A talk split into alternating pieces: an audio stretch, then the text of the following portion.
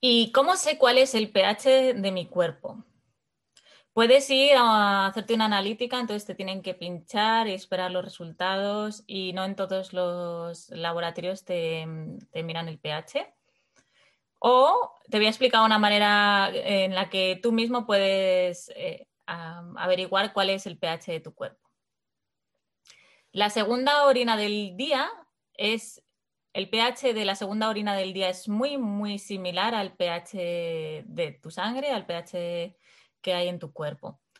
¿Y por qué no es el primero? El primero has estado toda la noche, los riñones han estado funcionando, filtrando todas las toxinas y todos los desechos que hay en tu cuerpo. Entonces, esa primera orina del día en general va a ser muy ácida, tiene muchos sedimentos y no es parecida al pH real y de tu cuerpo. Así es que me vas a preguntar, ¿y cómo averiguo el pH? ¿Cómo puedo medir ese pH de la segunda orina del día?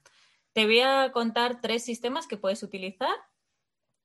El primero es que vayas a la farmacia y te compres unas tiras para analizar el pH que venden o en la farmacia o en otros sitios para analizar líquidos. Te venden tiras de pH, lo sumerges y te vienen con unos gráficos con colores y ahí vas a averiguar el pH que tienes.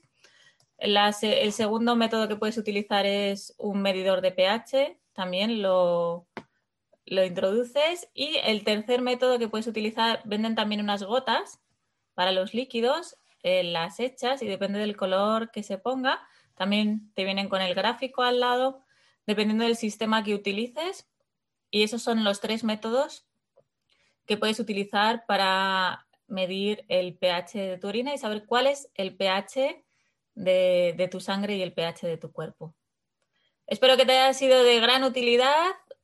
Soy Elena Fernández Romero de Ávila y lo que busco es que tengas bienestar total y que comiences a vivir con tu cuerpo experiencias donde el nivel 10 se queda corto. Nos vemos en otro vídeo. Adiós por ahora.